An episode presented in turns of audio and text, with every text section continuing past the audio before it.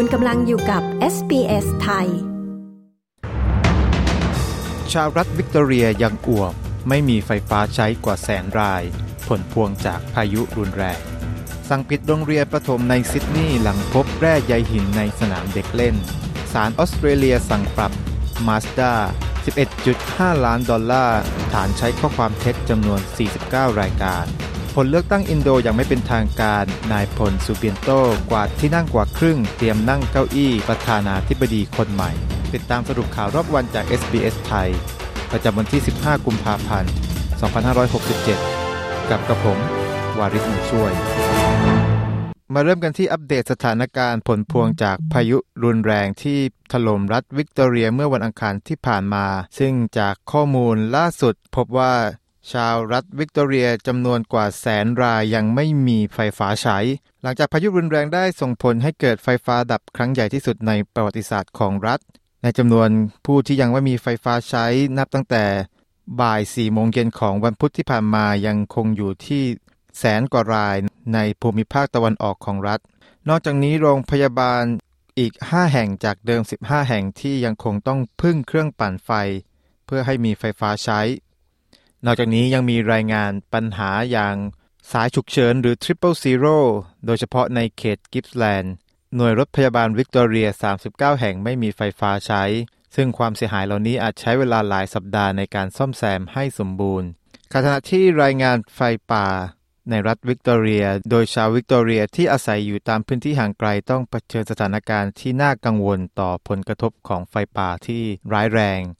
อย่างไรก็ตามแม้ว่าภัยคุกคามจาก ไฟป่านั้นจะได้ขี้คลายลงบ้างในบางพื้นที่ หลังจากสภาพอากาศเริ่มเย็นลง แต่อย่างไรก็ดียังมีไฟป่าที่ควบคุมไม่ได้ลุกไหม้อยู่ในเขตอุทยานแห่งชาติอีกสองแห่ง โดยยังมีคำเตือนให้เฝ้าระวังสำหรับผู้ที่อยู่อาศัยทางตอนเหนือและทางตะวันออกของอุทยานแห่งชาติแกรมเปียน และอุทยานแห่งชาติวาบีโอเวนทางตะวันออกเฉียงเหนือของรัฐ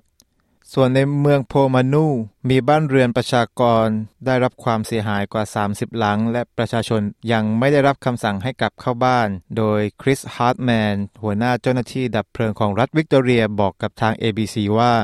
จะใช้เวลาหลายวันในการประเมินความเสียหายทั้งหมด มาต่อกันที่ข่าวโรงเรียนประถมแห่งหนึ่ง ถูกบังคับให้ปิดเป็นเวลาหลายสัปดาห์หลังพบว่าวัสดุคลุมดินในสนามเด็กเล่นของโรงเรียนนั้นมีแร่ใยหินปนเปื้อนอยู่ ซึ่งแร่ใยหินถือเป็นวัสดุอันตราย โดยวัสดุคลุมหญ้าดังกล่าวมาจากซัพพลายเออร์รายเดียวกัน ซึ่งพบว่ายังมีสวนสาธารณะและโรงเรียน ทางเดินรถไฟและพื้นที่โครงการก่อสร้างพื้นฐานรวมถึงโรงพยาบาลอีก กว่า 22 แห่งทั่วซิดนีย์ที่ใช้วัสดุเดียวกันนี้ โดยเรื่องนี้ถูกพบที่โรงเรียนประถมศึกษาลิเวอร์พูลเวสต์ทางตะวันตกเฉียงใต้ของซิดนีย์เมื่อสัปดาห์ที่แล้ว โดยมีนักเรียนมากกว่า 700 คน ถูกบังคับให้เรียนจากที่บ้านแทน ด้านรัฐมนตรีกระทรวงศึกษาธิการ กล่าวว่า การดำเนินการเพื่อรื้อออกอาจจะใช้เวลานานกว่าที่คาดไว้ในตอนแรก เนื่องจากมีการวางวัสดุคลุมดินที่ลึกกว่าปกติมาก มาต่อกันที่ข่าวความปลอดภัยของผู้ใช้งานรถยนต์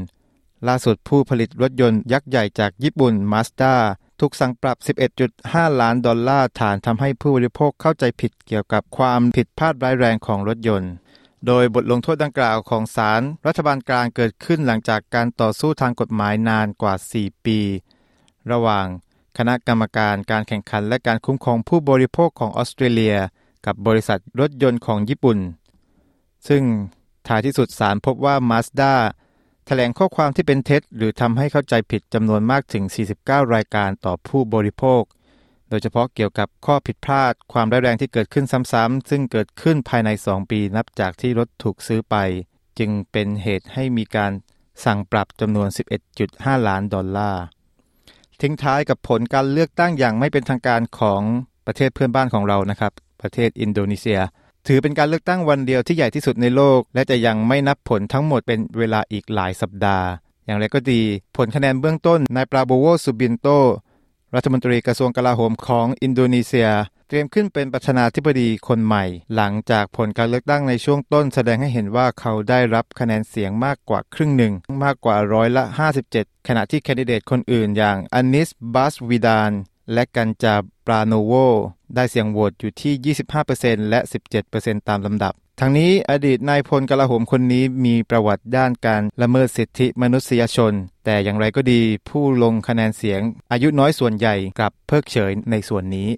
ทั้งหมดนี้คือสรุปข่าวรอบวันจาก SBS ไทย ประจำวันที่ 15 กุมภาพันธ์ 2567 กับกระผม วาริศหนูช่วย